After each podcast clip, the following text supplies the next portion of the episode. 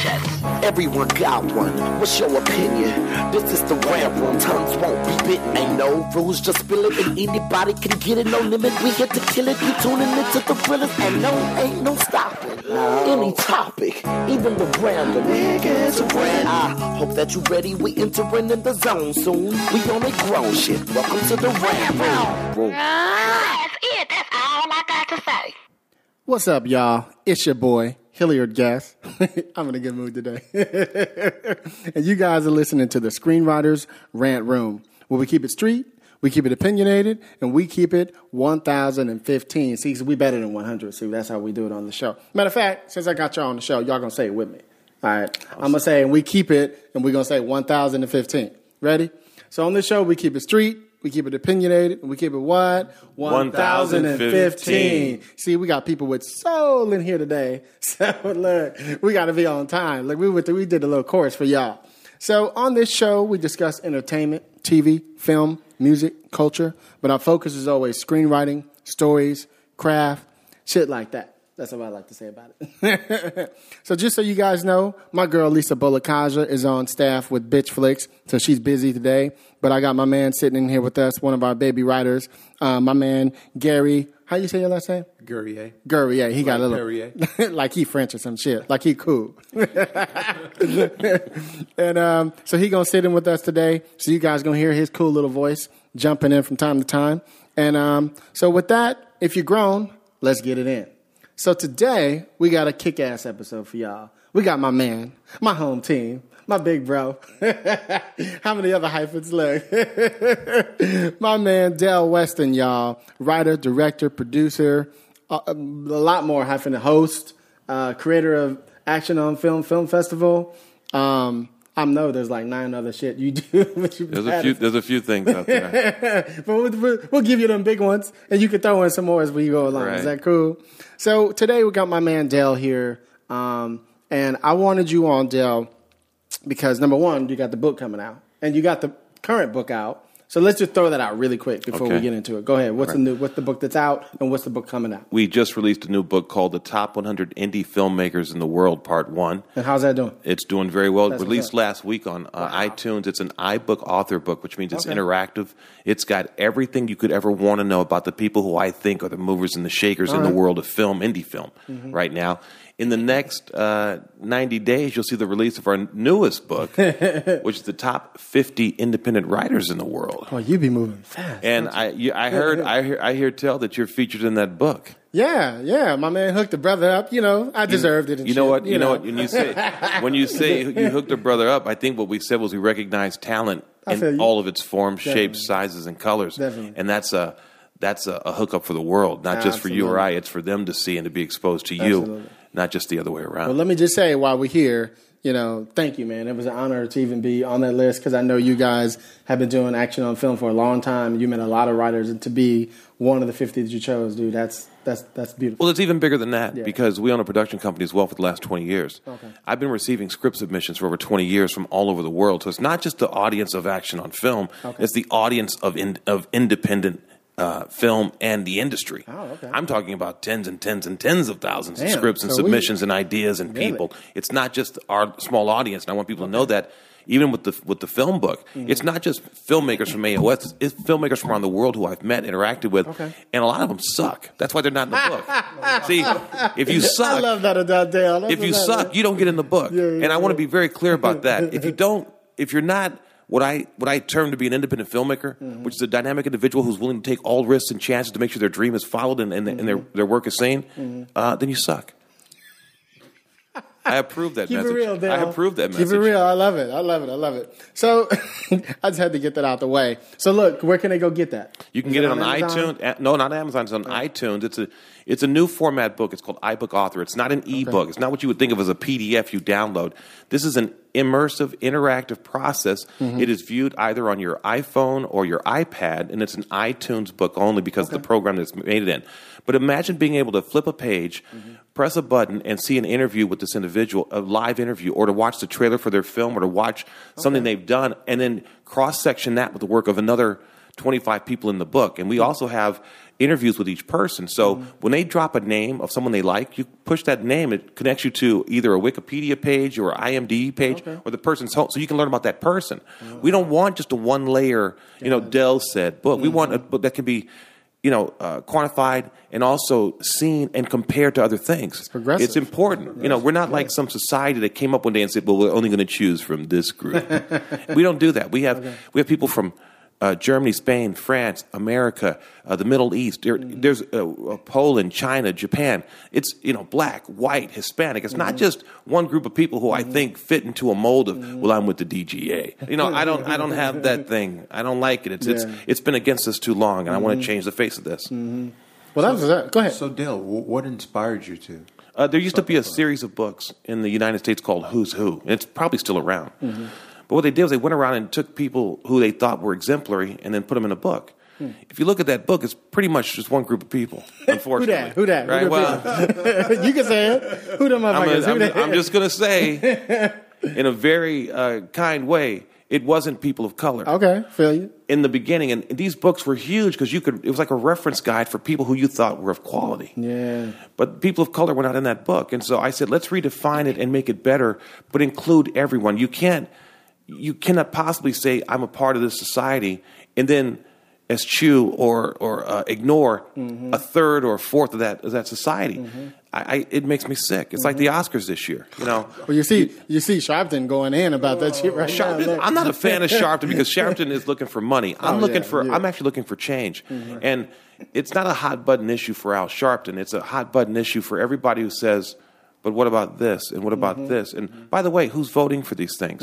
And when you can get into the mix and say, "Wait a minute, Mm-hmm. that's not a fair representation of of the people who are watching the films. It's a fair representation of the people who are." Uh, lobbying to win the Boom. films, That's and up. and I think that's where you have your problems, and that's why it's not fair. It's it's like uh, someone said, "Hey, I just saw where Chris Hemsworth was voted the uh, the, the best looking man in the world." I said, "Let me tell you something. I'm gonna, I'm gonna be honest with you right now, okay? I'm gonna, Tell it, Dale. Tell I'm- it. I have to be clear with you, okay? I could take Chris Chris Hemsworth out, okay? I'll take him anywhere you want to go, anywhere in the world, and let me pick two brothers from around the way. One's called Sweet Pea. That one's name is Baby. They will have more women than Chris Hemsworth, could. but and they take better pictures and they have better bodies, and they're not. swag like they're not. They're they're built from birth. They're not out lifting weights and, and taking pictures and photoshopping. So it is the same when they said that, that Cameron Diaz and then that other rag, Gwyneth Paltrow, was. The, I said Yeah, Gwyneth- Gwyneth, Paltrow is not the sexiest woman in, in Nah, Cleveland. She's not the dude. sexiest woman in this Nah, apartment building, and she's Yeah. definitely not the sexiest woman in my room. You know what I mean? So, so please don't tell me because you're discounting all these other groups. True. I saw a Mexican girl. Mm-hmm. She walked into a nightclub. She took a step and the place caught on fire. That's how hot she was. Damn. Gwyneth Paltrow walked to a nightclub. Like three or four people went in the bathroom and threw up. so you tell me who's hot. Mm-hmm. Who's hot? I feel you. That's all I gotta say. It's unfortunate that society, you know, Mm-hmm. kind of predicts, you know, what's hot. Mm-hmm. That's, that's total It's nonsense. it's it's not predicting. What they're doing is they're saying you by by virtue of the fact that this person in, of this look, of this color, of this hairstyle. This person is beautiful, aka you are not, and that's what I have a problem with. See, they have to say from this group of women, our judges, which included these five blonde hair, blue eyed, Over 60. uh, eps- yeah, Let's people chose this person. But we, we never looked at this person, this person, this person, this person. So be fair about that. And I think that when, even with the books and with the movies and the film festival, mm-hmm. for me, it's about saying, where is everybody? Where are all the women? Where are all the blacks? Where are all the whites? Where are all the Asians? Especially the hot Asians. Where are all the, the Filipinos? Where are all these people? Who can be represented at the show. And I want those people. I want them in the books. And I don't want to be the who's who. I want to be the Del Let me- Let me West. set something up. We're gonna get. Let's get into your background in Right. a minute, but I just have to say this really, really quick. One of the things I love about you, Dale, Mm-hmm. trip this. We've been talking about going to coffee for fucking ten years or some. Right, right. But look, one of the things I love about you, if you ever go to Action on Film Film Festival, it is the most colorful film Yeah. festival you've ever seen in 100%. your entire life. And that's by design. It's by design. Mm-hmm. What we did was we literally over 10 years began to weed people out. Oh, yeah? We're, we're inclusive. We're all inclusive. But people who we saw that had biases that we thought were so outrageous with regards to how they treated people or how they looked at people. I've had people come make comments about people because of the how much money they spend, mm-hmm. and they would say, "Hey, Dom, show my next film." I said, "No, you're not."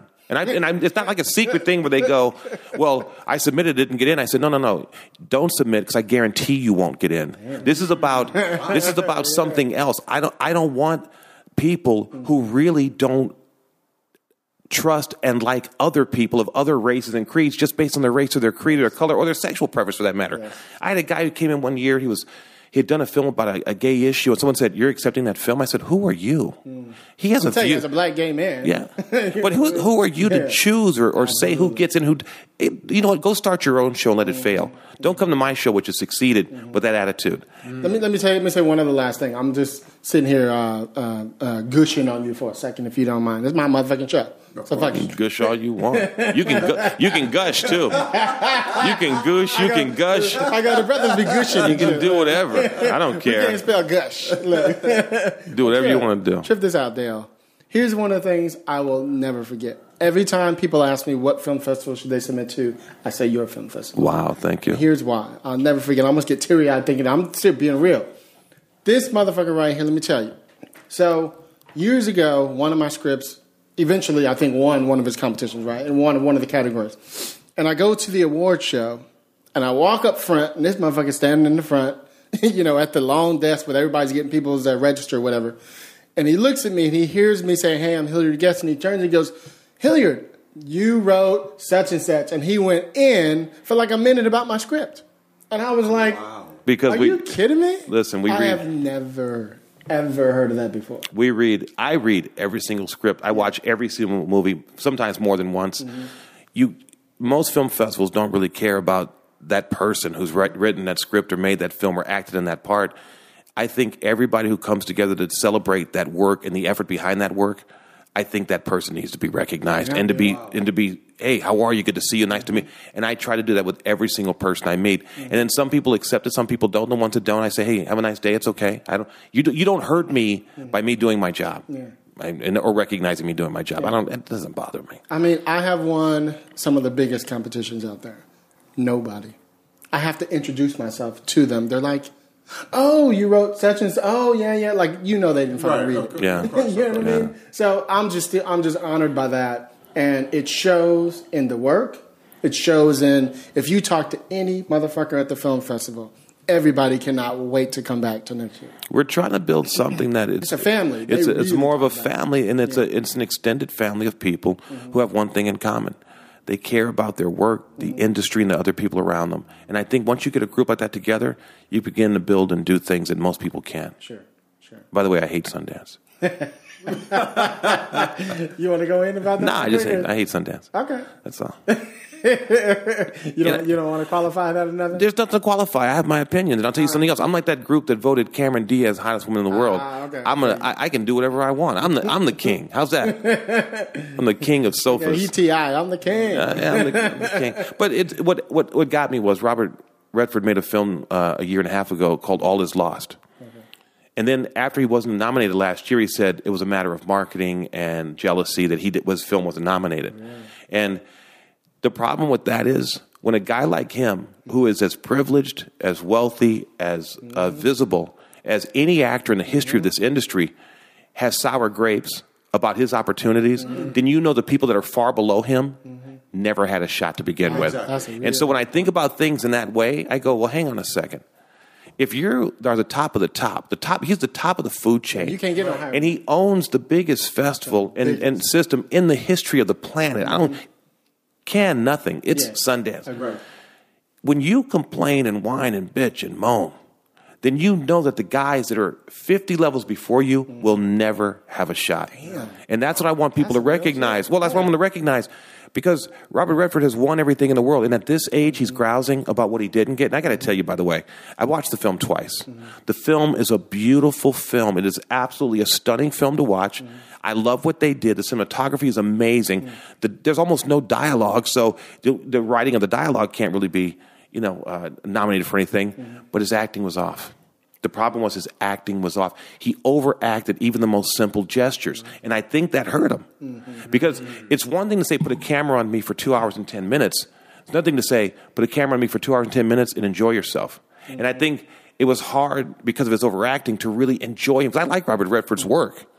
I hate Sundance. I like his work, but I don't like what they've done in that process. And I think that he's just shown the world, in, without even trying to, mm-hmm. That young voices, young people of color, young women, young men who, of any color who don't have connections. If Robert Redford is whining, you better check your uh, your ID card because That's you'll you'll be working at Chili's a long time. Damn. That's all I want you to know. That's what's it. Y'all motherfuckers are getting some game right here. This is what I'm talking about. So look, let's just go back a little bit. Just give me a little gist on where you're from and how you got into the game, and then I want to get into um, how you started action on film, and of course your projects you worked on. Right, sure. Well, I, I began in the industry very, very early. I, I had uh, was dating a girl from England, and she was staying with a family in uh, Irvine named the Millers.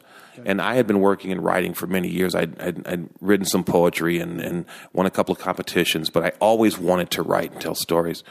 And um, this gentleman took me up into his office, and he had a bunch of phony Rembrandts hanging on the walls. And, and I said, That's a nice reproduction because Rembrandt's my favorite artist. I love his his color his light and his dark, uh, use of shadows."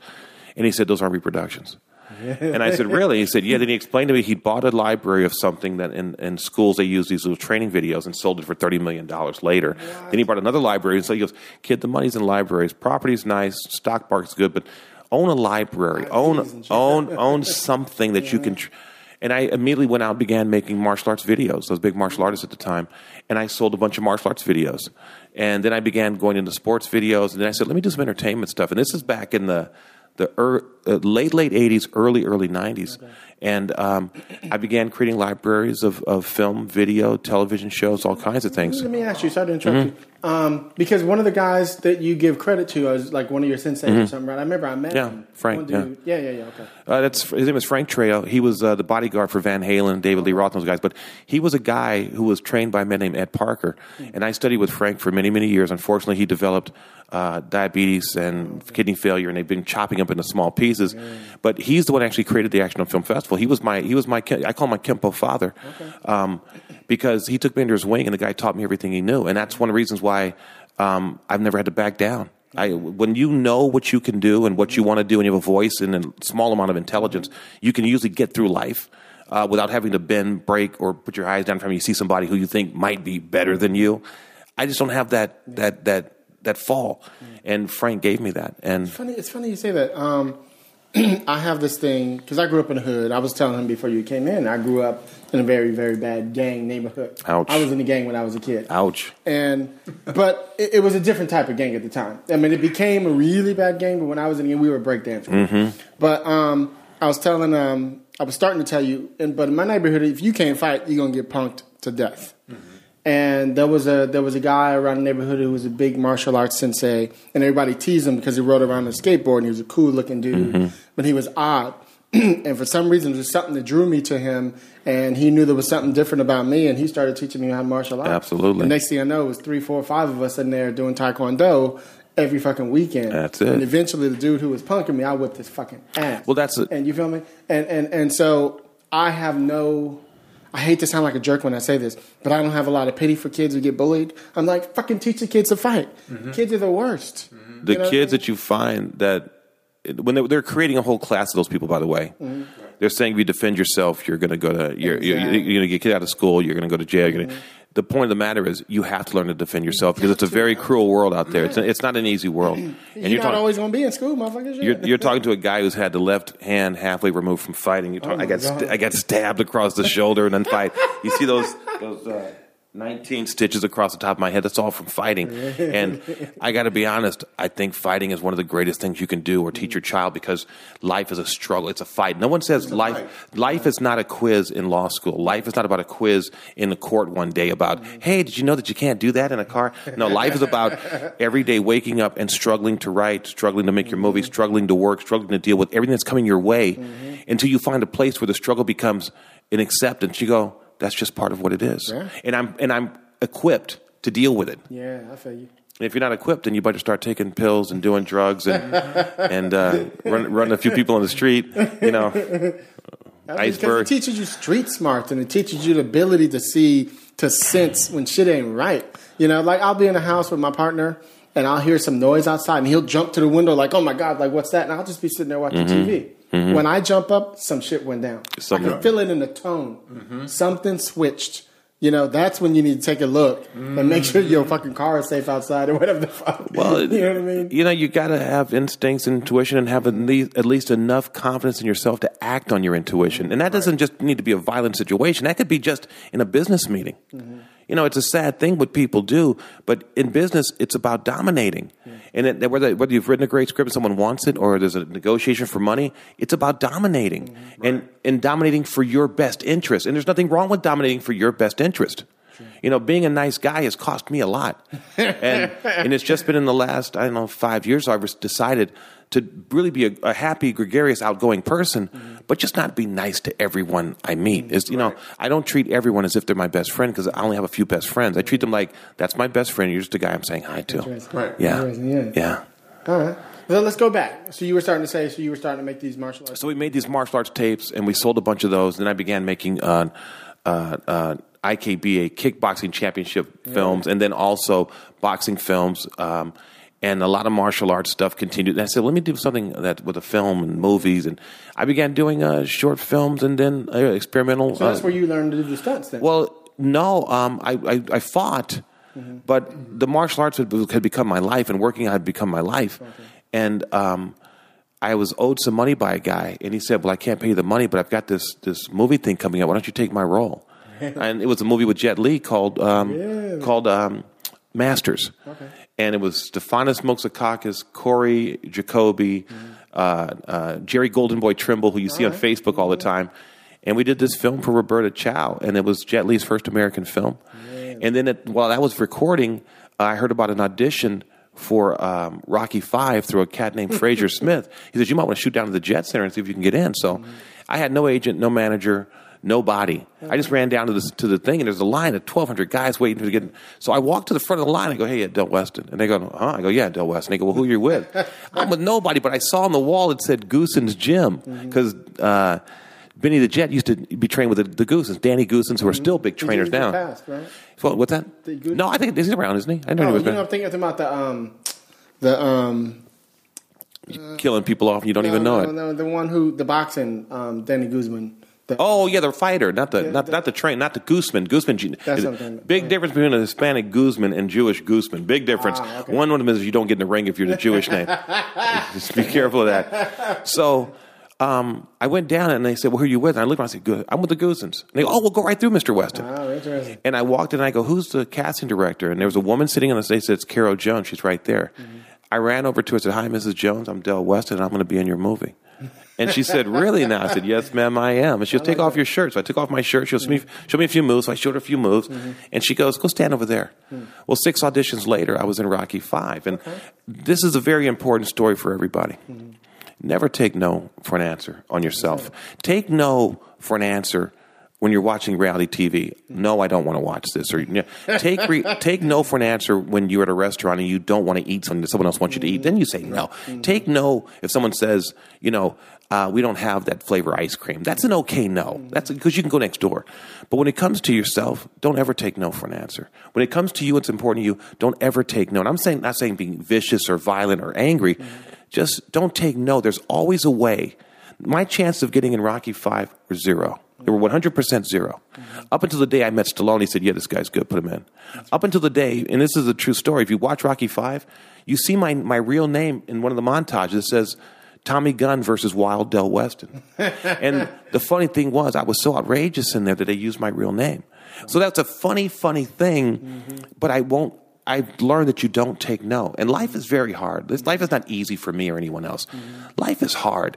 But if you begin to learn to enjoy the struggle, then it becomes a competition, and the competition's fun. And if you have a little training in how to succeed in competition, well, wait a minute. Now you're set for life. you- let me just qualify that. Now, you you were saying that don't say no. Don't accept no. Don't accept no. a very good reference of how you handled. Yeah, say don't no. accept no. Don't But accept no. but but how do how do other young writers use that? Well, if they go on a meeting and an agent says no, no Well, see, here's what here's what's happening. You're you're abdicating your power to that agency or to that or to that that manager. And let me express to you something. Um, for the most part, agents and managers are scumbags. And here's why they're scumbags. They have a place in the world, but they are making money off of you. Mm-hmm. See, it's not that they go do a job and you make money. No, they go do a job, right? Which is answering a phone call, and then they charge a rate, and then you get you get picked up or mm-hmm. put in. If it wasn't for your initial talent, if it wasn't for who you were, if it wasn't for what you do, they wouldn't have a place. You understand? It's like electric cars with no charging stations. you're the charging station. The car can't exist without a charging station. True. You can have all the electric cars you want in the world, but no, you're the source. So, agents, managers, um, um, uh, production houses, they're geared to say no to you. You have to be the one that says yes to yourself. You have to find a way. And what I'm suggesting is there is a way, but you have to find it. And you find it by not giving in and quitting. It's easy to say, they don't like me, I'm going to quit. They don't want me, I'm going to quit. I didn't get an Oscar nomination, I'm going to quit. All those things are very easy. What's not easy is to say, hmm, I wonder if I do this instead, and then go do it. See, you think about it, but you got to do it. Don't accept the no. Just don't. You hear that, Gary? That's very powerful. It's it's the That's very truth. I don't make this stuff up. You you it's. I had a girl one time told me no. She said I would never date a. She did just hey Heidi, how you doing? She said I would never ever date you. You're unattractive. You look like a freak. You got the skin. You know you're white. Are you black? What are you by the way? Right. So I said really. She said I would never ever date you. I said great. So the next week I went to the, hey we should go out. You know. And she goes, "What did I say to you?" I said, "I'm just hey, I, it's a matter of time, but yeah, you're, we're mm. going to go." And so I walked up to her one day and I said, "Isn't that your boyfriend over there?" She goes, "Yes." I said, This is what I'm going to do. I'm going to walk over and I'm going to slap him.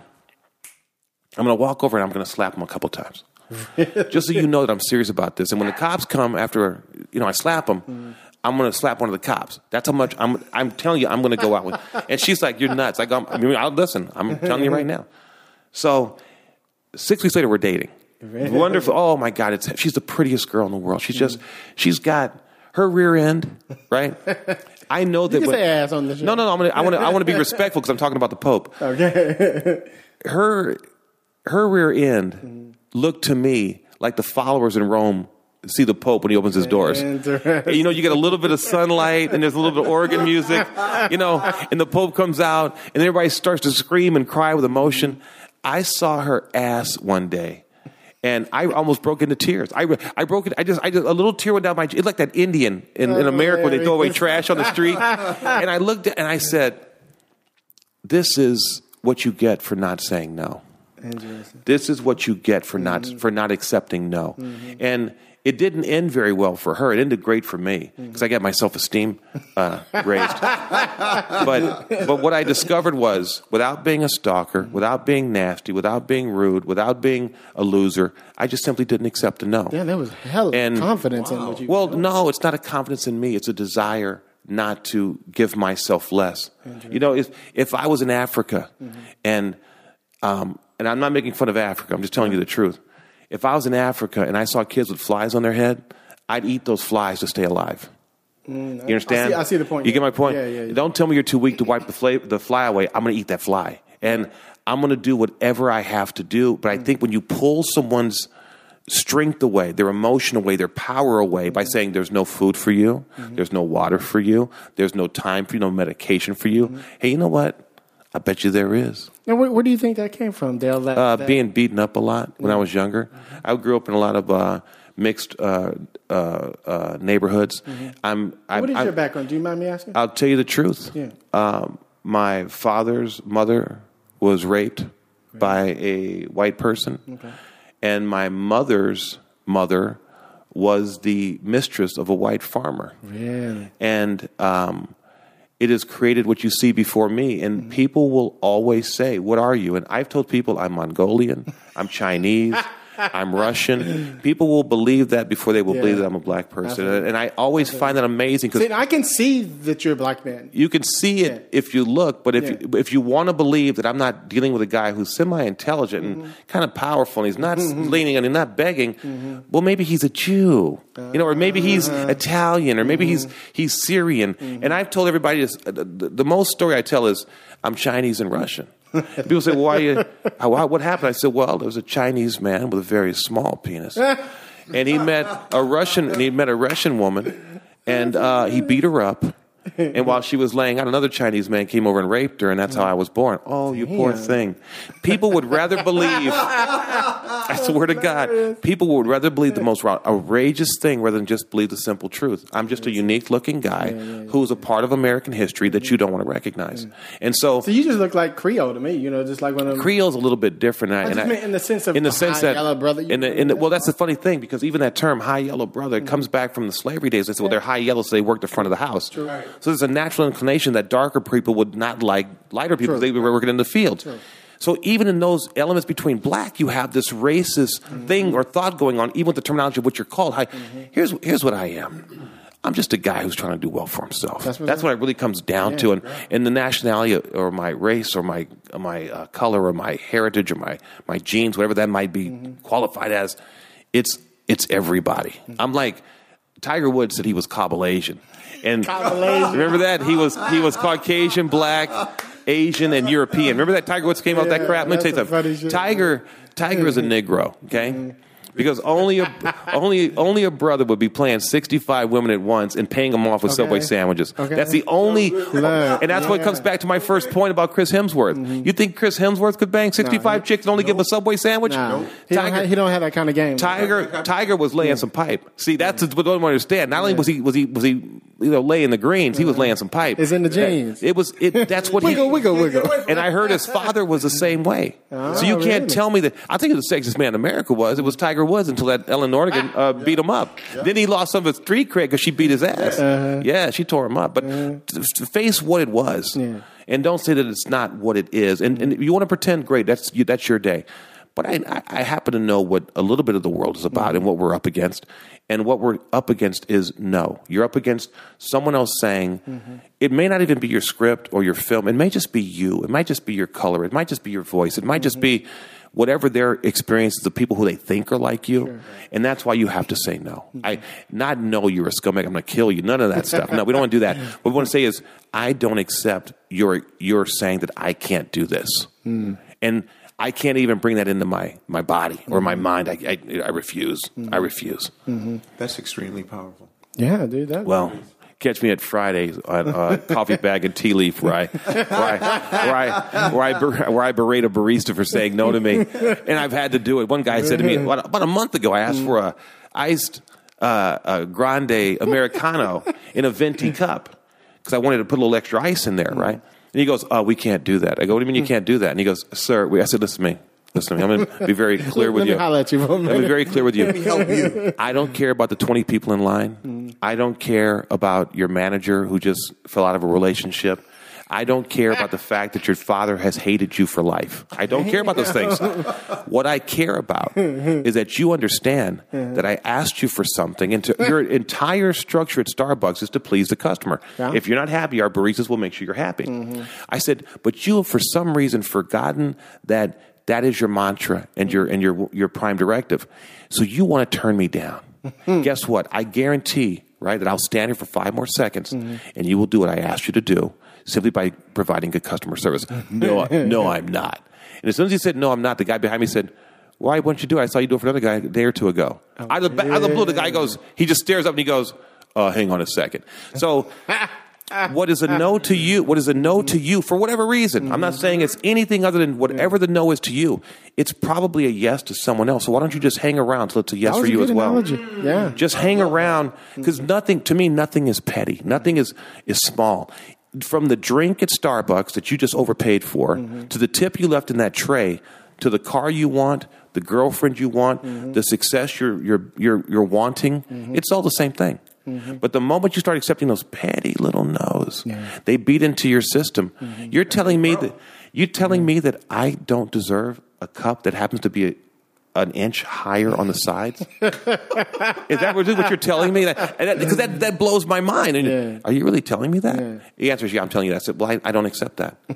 I don't accept it. Yeah. I don't accept it. So I've been a Starbucks. I love that. That's I've been a. Starbucks manager, so I know what you can and can't do, and that's the other side of it. Yeah. What you cannot do is treat people badly Mm-hmm. for the sake of treating people bad, no matter how bad your day is. And sometimes even on big deals.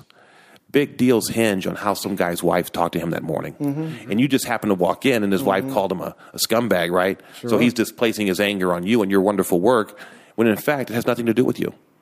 You know, it has nothing to do with your skin tone, your hair, your mm-hmm. height, your preference, nothing. It mm-hmm. has to do with his wife. Mm-hmm. So that's why I say never take no. I had a guy one time tell me, it was a stepfather of mine. He said, You will never be a great artist. I'm looking at you right now. You will never, as long as you try, be a great artist. And that day I put my pencil down, I broke my pencil, and I put my art book away, and I stopped trying, right? For about nine minutes, right? and I thought about what he said to me, and I went back to him, and I said, I was about 13, I said, How big a loser are you? That you have to crush someone's dream to make yourself feel better. And he said, What? And I said, Do you even know your father?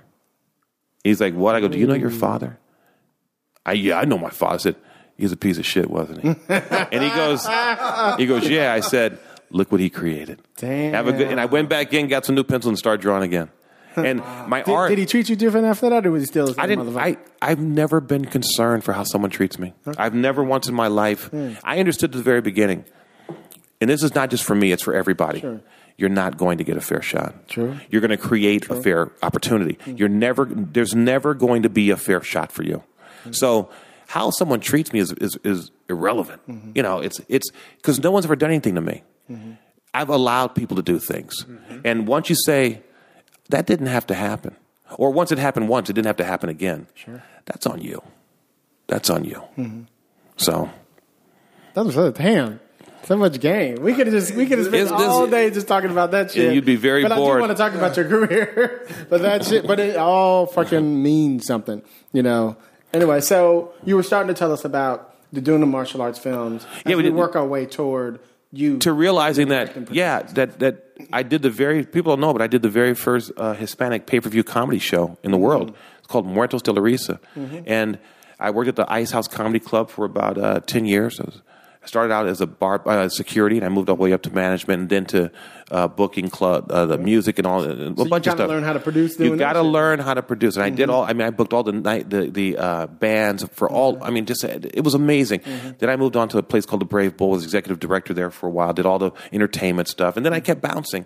And I've had a lot of highs and lows in between the 2 and I've realized one thing: the highs and lows are exactly the same. The hmm. difference is is how you experience them, and then how you how you allow yourself not to be fooled by what may be good today may not be good tomorrow. Hmm. And so don't fool yourself thinking, well, I've got this and I can it, it that's all irrelevant because it could be, it could be lost.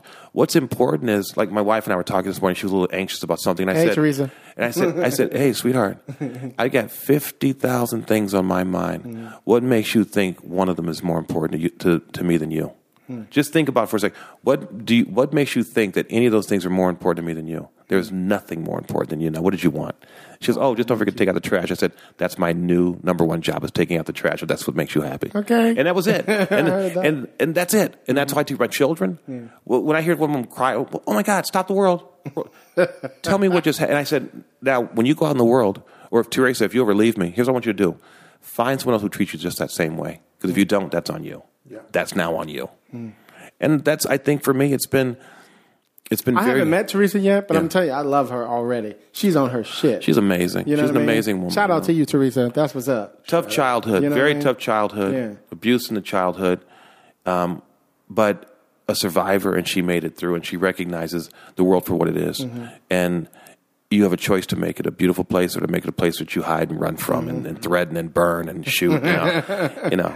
And I think she's learning that it's a wonderful place. You just have to learn how to navigate the jungle. We all do. Do you ever figure it out? I figured this much out. Okay. Um, a couple days ago, a guy filed a false police report about me, stating that I had created a terrorist threat. yeah, he filed, and a police officer called me and said, "Dale, what's going on?" I, said- I told him what happened, and he goes, "Well, it turns out someone had been there and heard the whole thing." And he goes, "That's a lie. He's lying. He's absolutely lying." And the guy who made the report, it's a funny thing, the jealousy in this guy. It's a mm-hmm. very funny thing mm-hmm. um, it's going to cost him for having done that. It's going to mm-hmm. cost him greatly for having done that. But I realized why he did it. Hmm. Because someone told him no one day, and he never got past it. And he sees me doing something, and it just angers him. It just makes him bitter. And it, But it also, at the same time, it awakens other people who normally would be just standing around looking at the sunshine. You know, they didn't rec- this guy saw something. He goes, "That's not true."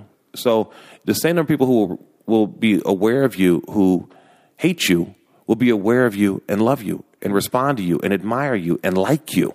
You know, it's funny you say that because there's I'm on like three different committees at the Writers Guild, and there's a couple of people there who have a lot of big projects going on, and they post them on Facebook and you know Twitter and all that shit. And I'm one of the dudes. I fucking tweet, put it on my mm-hmm. page, blast them. Celebrate like crazy. Celebrate they do 'em. Nothing from me Yeah. and I compliment, hey, congratulations, blah blah blah. blah. Keep doing it. And I'm and, and one of my other producer friends said to me, "Why do you keep doing that?" No, I keep was doing like, it. I have to. No, no, keep doing I it. I'll tell, to. keep doing it. and I'll tell you why. Yeah. Okay, you have developed something that most people don't have. Mm-hmm. It's called class. Yeah, Maintain your class. Maintain your position, your higher moral and, and, and, and ethical uh, uh, position, because you cannot let someone's inability to act to say thank you for what you did Mm-hmm. stop you from being a person who can recognize and acknowledge greatness in others. And that's a really see, a lot of people can't recognize greatness in another person. You can be jealous, but are you really recognizing their greatness? And that that's where you go. Hmm. Well, I have this philosophy because I have a couple big producer friends of mine who we all do who could help us, Mm-hmm. right? They all know I've done plenty of things and won awards and all kind of shit. They don't do shit for me, Mm-hmm. Right. But and and my partner and I were talking recently about one of them who just keeps winning awards, keeps getting all kind of mm-hmm. shit, and he was like, "Doesn't it annoy you that such and such doesn't do nothing for you?" Mm-hmm. And I said, "You know what? It used to when I was envious. I'm not envious anymore. Mm-hmm. I had to lose that shit. Yeah. You know what I mean? I had to put that shit away in the freezer, so to speak. You know the other what I mean? the other side of that is this. When you see someone that's really succeeding, there's there's a couple of schools of thought. Mm-hmm. One is that great because if that moron can succeed, I know I can too. That's the first thing you got to think Yeah. about. Then the second thing is when someone has gotten to that point, imagine the pain and suffering they've gone through to get to that point. They want to enjoy that Mm-hmm. for themselves a little while. So maybe it's just for them, and we should acknowledge that and go, you know what, it's just for them. a good point. And they're not ignoring me. They're just trying to make it last for themselves. Mm-hmm. And um, that's nothing wrong with that. It's for, you have to be for yourself Mm-hmm. in certain situations. But for a guy like you, I would say, don't say they haven't done anything for me. Say, thank God they haven't done anything against me or to Mm. me. See, forget forget asking for the help. That the help is is God's going to help. Someone's going to help. God, will listen. You, listen. You're gonna get it. You're going to be fine. Well, what I was gonna say was what I say now to that, Mm-hmm. and I like where you were going with that. So I'll, I'll I'll use some of that Mm-hmm. for sure. But what I was saying was kind of what you were saying. I would say, well, you know, that person may be a jerk and still get all the shit that he has, but you can't take away how fucking good he is. Mm-hmm. You can't take away the talent. You can't take it away. Acknowledge the greatness in Yeah. someone else, and, and Yeah. forget. And by the way, he may not be a jerk. You know. It- it- maybe he, maybe this person, Mm-hmm. maybe the biggest a hole in the world. I don't know, but the, it's just when you finally get somewhere and you roll your blanket out and the Mm-hmm. bed's comfortable. There's a little chocolate there. You want to enjoy that. And in that process, you're not worried about what's happening down on the first or second floor. Sure. You're worried about what's happening right here in your own particular room. And I think that we've got to acknowledge that with people. Mm-hmm. You know, I knew Harry Lennix from um, from Superman, Love Harry. and Harry's fan. You know, he's been in the AOF a couple times, and we we talk and He's we, in your movie. He's in my movie, yeah, yeah. yeah. And Harry's a funny guy because when I when first we got together, he been, he was in between films, and, and there was a little bit of a struggle there for some things. Mm-hmm. And I talked to Harry a, a little bit, and and we're running back. Harry's the same guy when he was struggling that he is now that he's got Blacklist and Man of Mm-hmm. Steel and- versus Batman, whatever that stuff is. And I called him the other day and I said, "Hey Harry, listen, you were fantastic in Twelve Years a Slave." Mm-hmm. And he said, "I wasn't in Twelve Years a Slave." I said, and I said, I "said Sure you were, Harry. Sure you were." so I call him and take all these films as a black actor. Go, "Oh my God, you were great in Harlem Nights." Right. He goes, "That was Forest Whitaker." I said, "Yeah, whatever." And what I'm saying is, That's Harry, you are better or greater than all those people who I'm comparing you to. Interesting. Because now I'm recognizing your greatness in that you are every role. They're trying now to be Harry Lennix. Mm-hmm. Oh, okay, yeah. See, so I'm trying to. Yeah. Uh-huh. It sounds like a, like a little jab, but it's not. I'm like, you're in everything, Harry. Mm-hmm. You're bigger than everything, and I applaud that guy. He's one of the guys I just. I, He's been he's been around for years. He's amazing. He's Mm-hmm. amazing. Prefer, amazing. He's a better person than he is an actor. He's an amazing actor. So that tells you what a good person he is. He's an amazing, Mm-hmm. Amazing guy. All right. So let's get just a little bit into um, some of the projects you've worked on, and Sure. then let's get into how you started AOF. Okay. Let's tell the kids what that is. Okay, well, my latest project, um, I'm very proud uh, to be doing, is a film called Victims. All right. It's an independent film, and You're about to start shooting like in a month or two, right? yeah, um, we've been working on it. We've already actually started uh, shooting. Okay. We've been rehearsing and shooting. So it's a beautiful new film. It's about two people who come to America. They're immigrants, and they're trying to carve out a life for themselves. Unfortunately, one of them is a criminal. The other one's going to be a criminal. and and um, is the way I see America. Mm-hmm. Everybody's a criminal. Mm-hmm. Everybody here is a criminal. You stole because if you're here and you stole the land for the Indians, you're a criminal. if you're here and you forced Chinese labor to work, then you're an. You're, you're a mm-hmm. criminal. If you're here and you had slaves, and you're a criminal. If you're here and you had Chinese slaves. You kicked the Mexicans out of California. you took the Indians out of the country. Everybody here's a thief. You, I don't care what you mm. say. Mm. You- You know, when, when we were in World War II, I guess, we gave reparations to the Japanese that we interned, right? And you notice that I say we interned because it's always, it's always a we. We're American. We did it, right? But you find they say, "Well, I wasn't there. I didn't did it. I can't. Mm-hmm. I can't be responsible for mm-hmm. slavery. I wasn't there." Like, like, yeah, you were there, and because you can't say, you can't say you're an American. bitch. It's in your blood. You can't say you're an American if you don't accept what America did. You could mm-hmm. say that, you know, well, I wasn't there, but you are an American, so therefore you are part of America's fabric. Mm. So no matter what you've done, America is criminal. Sure. And I love, by the way, it's criminal being the greatest country in the world. Mm-hmm. But every country is criminal. Every citizen is criminal because you're part of a criminal society that's mm-hmm. done something to somebody somewhere. Mm-hmm. And until we recognize that and say, yeah, we were a part of that, we're going to acknowledge it, we're going to do this, whether it's reparations or it's um, uh, at least acknowledging what you've done, um, then there's a problem. And the problems that we're seeing now are becoming overwhelming because now you got uh, illegal aliens being signed into uh, uh, citizenship and birth certificates and licenses. You have people who are here illegally from other countries who are, are, are terrorists or trained to be terrorists or they want to kill Americans. Then you have government officials who are going to jail left and right. Uh, even Grimm back in New York. These people are corrupt people. So what's occurring is you have all this cacophony and anger and, and, and fear, and then you've got a, uh, six cops jumping on, on Eric Garner and choking him to death, saying it wasn't a chokehold. Now, I, I got to tell you something, okay? I, I'm going to I'm to be. Go ahead, get it This in, is what bothers me about that. For them to be standing up in a room Mm-hmm. and to say, "I didn't kill that man," is tantamount to saying we didn't. I mean, we didn't displace the Indians. We didn't have Chinese labor. We didn't have Mexican. la- See, you're doing it again, but you're doing it. On, you keep doing it, and I- Within the legal system, too. Ain't that a Within bitch? the league. within, within the legal system. So Yeah. you're now a legal criminal. It's like Jamie Dimon, who was one of the architects of, of uh, the credit default swap situation, which led to the, to the, the big me- meltdown. I'm gonna let- no, no. Jamie Dimon was hauled onto Congress for for a hearing, and he was lambasted by the congressman. But he just passed a new budget. He was the architect of that budget, which was passed by the United States government. A criminal. Pa- so listen, apparently it's not bad to be a criminal anymore, and that's cool. Uh, I'm a part of America. I'm part of slavery. I'm part of the illegals getting their licenses. I'm part. Of, you cannot be without being a part of that thing. So, I think that the projects I'm doing now. Uh, one of which is also the Kelly Thomas story. Hmm. You guys may be familiar that Kelly was a young 145 pound man in Fullerton who was uh, a week ago, his anniversary, his four year anniversary, when he was murdered by six cops. Mm-hmm. And his father and I met serendipitously, and we began working on a film hmm. that was originally titled Necessary Force. Hmm. It's not an indictment against police. I love cops. I have no problem with cops. The cops that called me tonight, I love you, Officer Anaya. Thank you for seeing the truth. What happens is, is that we're criminals, hmm. and criminals have to do and engage in criminal acts. So these six cops beat this guy to death a jury found them not culpable for the death, but the civil trial starts next week or oh. two weeks. They will be found culpable for the civil Yeah. side of it. So they still got to pay, hmm. and the city has to pay, and the uh, government has to pay, hmm. and then the p- citizens who don't get the money that was paid out because of these lawsuits, they're going to pay. So. In some way, all the criminals end up paying any way you call it. We're all going to pay. We all got it coming, but we have to cop to what we've done. And I think some of the films that I'm doing right now, They're personal. I'm hearing some personal. they're very personal because you know to hear a guy call for his father. You can watch the video on online. He calls for it. He's being beaten for over twenty minutes, and they show there's a whole video of it. And he's calling for his father because his father. what's his name again? What- Kelly Thomas. Now here's the funny thing. He's being beaten to death by six cops, uh, um, and they're videotaping it.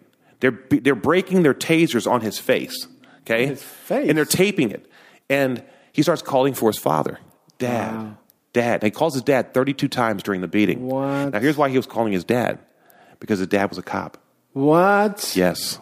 Damn, that's a big. T- dude, I gotta give it. that. Wow. That shit right His there. dad, is, his dad is Kelly Tom. I uh, was Ron Thomas. He's a police officer, a decorated veteran, and he knew his son was ill. The guy was uh, had some mental issues, not violence, but he was a uh, uh, he wasn't homeless, but he was he was a guy who walked the streets, and the cops were tired. They had over 150 interactions with him, like Kelly go home, this kind of thing. Or he was never a violent person, never hurt anybody, uh, but the cops had had enough of him, and they decided to beat him to death one night. And that's exactly what they did. And his father's taking up the struggle. So I'm involved in that film. The, the film we just deep. finished, which I think is brilliant, was a horse film called Behind the Gate. It stars Joe Pesci, Oscar De La Hoya, Bob Baffert, uh, Bobby Flay, Mark Verge. De La Hoya, yeah, Oscar's great. Yeah, well, I'll I'll tell you, you want to hear an Oscar, great Oscar story? I worked with Oscar last year on this film. I interviewed him or set up an interview for him for this film. So when he got to the, to the place, um, I said, "Hey, Oscar, you want to hear a great Oscar story?" He goes, "What?" I go, "You want to hear a great Oscar De La Hoya story?" He goes, "Yeah, sure." I said, "Okay." I said, "1992, Pasadena, California. You're walking through a nightclub." Um, um, in uh, Miller Alley. He said, "Yeah." I said, "You had eight bodyguards with you," and he said, He was in the "Okay." fun, that he said, "Okay." The nightclub. I said, "The nightclub was called Shelter. It's run by the owners of the uh, Roxbury clubs and Roxbury South, and a few other clubs." And he goes, "Okay." I said, "You used to come there on a regular basis with your boys. You have a few drinks and have fun." Mm-hmm. He said, "Okay." I said, so "Do you remember that club?" He said, "Yes." I said, "Okay." Now, fast forward uh, twenty years. Hmm. There's a young kid who just quit school. He didn't get a high school education, but his mother called me and said he's having problems. Hmm. I said, "I gave some information to her, and she gave her son a set of ping golf clubs hmm. from Oscar De La Hoya." He goes, "What?" I go. You just changed the life of a young Hispanic kid without knowing it. He goes, Wait, this is going too far. Tell me what's happening here. I said, when you were in that nightclub 20 some odd years ago, you were drunk, and a security guy who really respected you, really respected you, was standing there. And he was kind of a tough guy, kind of big, didn't bother, you know, he wasn't so afraid of your bodyguards. He was ready to go. And you had to pass him to get to a certain part of the club, and he refused to move. And so one of the bodyguards went to move him, and he pushed the bodyguard out of the way. And they were like, "Uh oh." so you looked at the body at the bouncer and said, "It's like that." And the bouncer said, "Yeah, champ, it's just like that." I said, "So now let's go back." And you buy all your you buy all your bodyguards a set- sets of ping golf clubs three months later. He goes, "Yeah, I did buy them all pings." I said, "Okay." So one of your bodyguards couldn't use those ping clubs, so he had took them back to the store. Well, this guy's wife saw those pings and bought them for her husband because they were used now, so they couldn't be sold for full price. So she got a twenty five dollars set of golf clubs hmm. for two hundred fifty bucks. she gave them to her husband. Hmm. Her husband gave those golf clubs to the Hispanic woman's son who was having trouble in school. Those clubs came from you. The guy in the nightclub was me. I sold those clubs to that. I gave the clubs away because I was disappointed for the champ who I had loved so much and saw him in that state. And he goes, "Oh my god." I'm gonna give you another one, dude. That So shit, Oscar was in that film, and Oscar, when I saw him in that condition, I was very disappointed. I was hmm. I was willing to fight to say this is not Oscar De La Hoya. That's how over affected I was. Mm-hmm. Well, when I got the clubs, I found out who they came from. Hmm.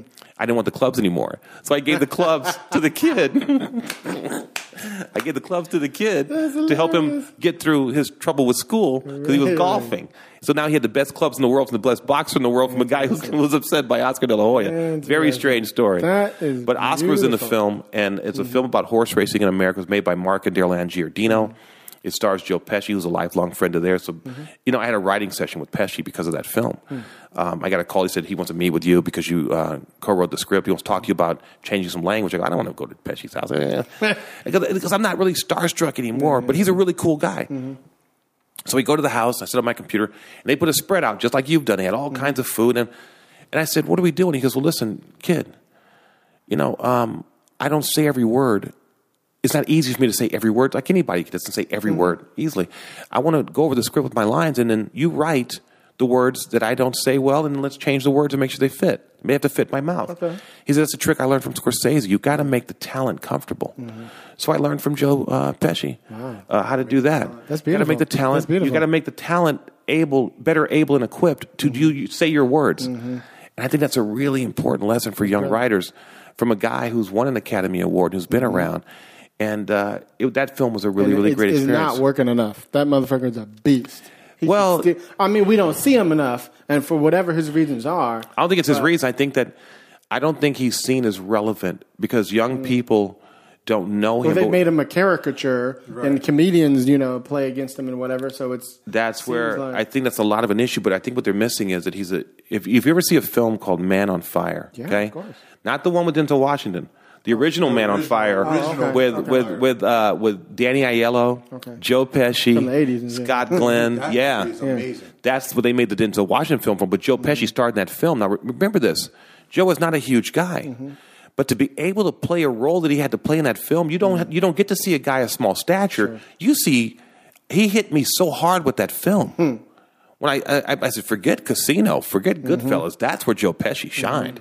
That's that's the, the, the, the meat of an actor, Mm-hmm. and that's where I realized, you know, there's there's talent out there with these guys, but open yourself to learning from it. So those are couple of the recent projects, and of course, my film Sonny and Ray Ray with Mm-hmm. with Nick Mancuso, Harry Lennix, Bobby Eakes, um, the great uh, Harry Lennix. It's a story of two people who fall in love in a very disparate situation. Mm-hmm. I shot it uh, two years ago. We're just finishing every. We've done a couple of previews. I won a couple of awards, but the film's actually to me not finished yet.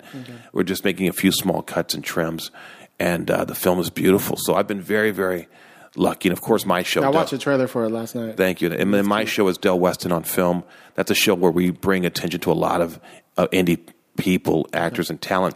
We've been shooting for uh, three and a half years.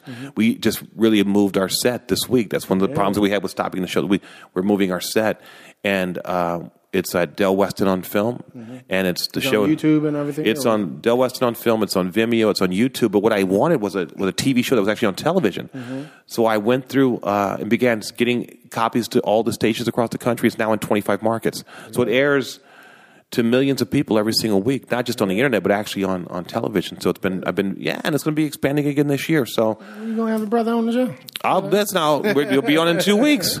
We're redoing it. It'll be on in two weeks. But we've had some great guests, and it's just been it's been a wonderful experience to meet people and really to to partner with them in their own success. Mm-hmm. It's been great. Oh, he on some Byron Allen shit. That's what that's what he be licensing his shit out there. Byron Allen Motherfucker, just one of the richest people, and people don't even know just- it. Exactly. He's doing his. I think he gets money from some of the sponsors like McDonald's too, because he is a black based show. I think they underwrite some of his stuff because it's a good thing to do, but um, a lot of that is not the way I've gone. I've not really asked anybody for anything. I've raised whatever funding I've raised as private equity funding. I haven't really gone out as a community guy because that's not where I see my place. Even though some of the things I've done that have been the best to me have been our charity events that we've run. Uh, back in the early '90s, I was I was uh, um, involved, and I created a process that was. Uh, I noticed that kids of parents with AIDS weren't getting Christmas gifts, so I created a program to give uh, gifts to the children of parents with AIDS. But the cool thing was, this club where I was doing the promotion for about a month or two, we had these mm-hmm. huge windows of gift displays. So everyone somewhere brought a gift or money, and I put it in this big display. Mm. And then one day, one of my employees came up to me and she said, "It's so nice what you're doing for these people with you know with children, uh, parents with AIDS, but mm. I don't have kid toys for my kids. Hmm. I've got three children. I don't have one toy for my kids." And I said, "Oh." So we had 150 employees at the place, and I said to all the moms, "Come here a second. I said, "If any mom is struggling for Christmas, before we give the, the toys to the people with AIDS, let's take care of our stuff. Go through the windows right now and get all the toys you want for all your kids." There was so much stuff that didn't even put a dent in what we were able to give, and that has translated for over 20 years of charity giving to this year, which culminated in our RD career event at the festival this year, where we took uh, a bunch of kids to Paint Play. Then we took our artists from AOF, filmmakers, writers, and producers. We matched them with a child, and they painted these beautiful uh, uh, sculptures at Paint Play and fired them. And and uh, Nestle came in and, and sponsored part of that. And bad. Lisa Barrios at Paint and Play was just brilliant.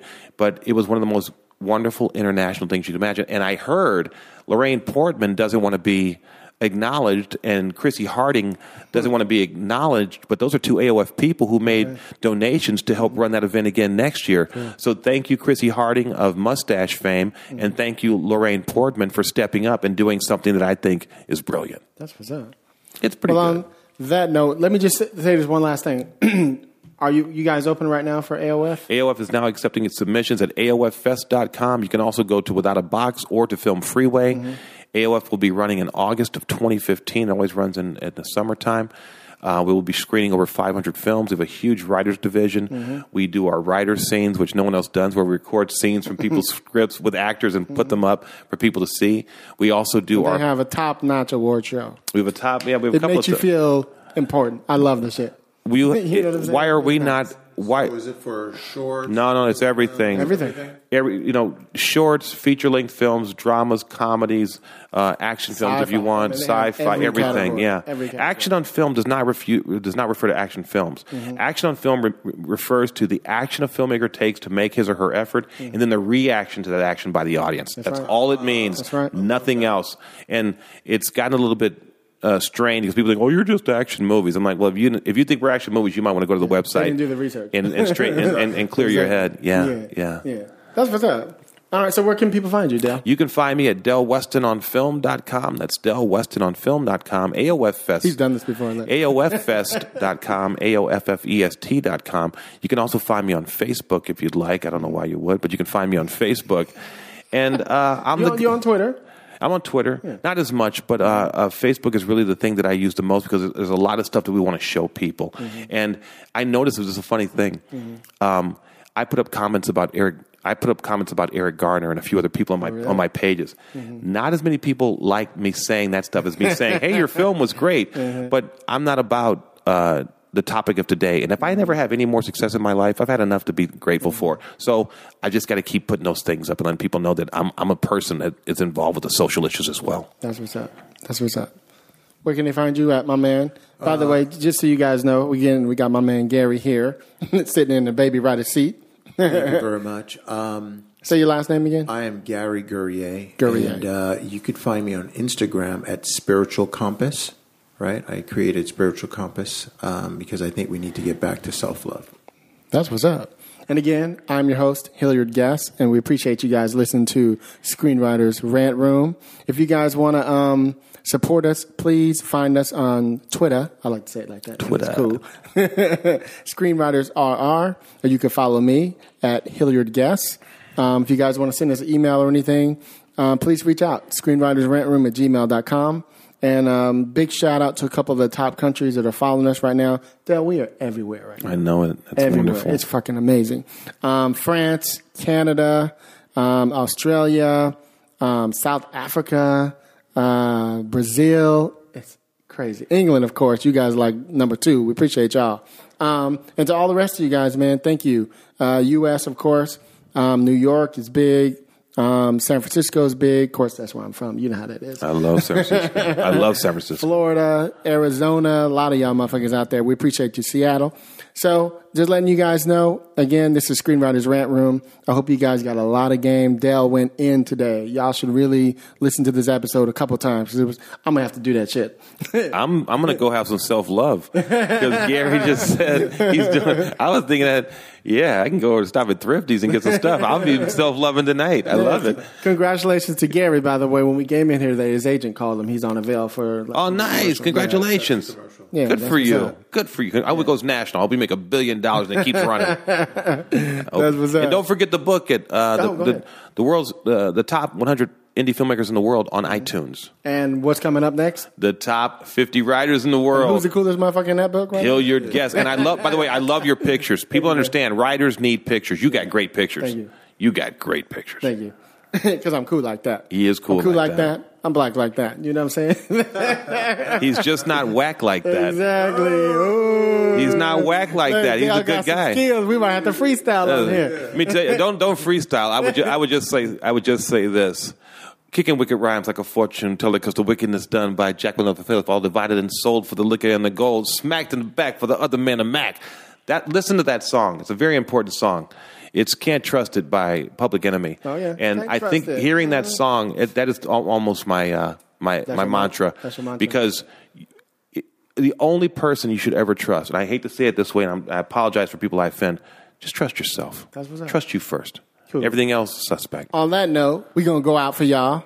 So we're going to do, we're going to keep it 1,000, 1,015, right? So y'all know how we do it on the Screenwriters Rant Room. We keep it street. We keep it opinionated and we keep it wide. 1015. Peace, y'all. Everyone got one. What's your opinion? This is the rap room. Tongues won't be bitten. Ain't no rules, just spill it. And anybody can get it. No limit. We here to kill it. You tuning into the thrillers. And no, ain't no stopping. Any topic, even the random. It's a brand. I hope that you're ready. We entering in the zone soon. We on a grown shit. Welcome to the rap room. That's That's all I got to say.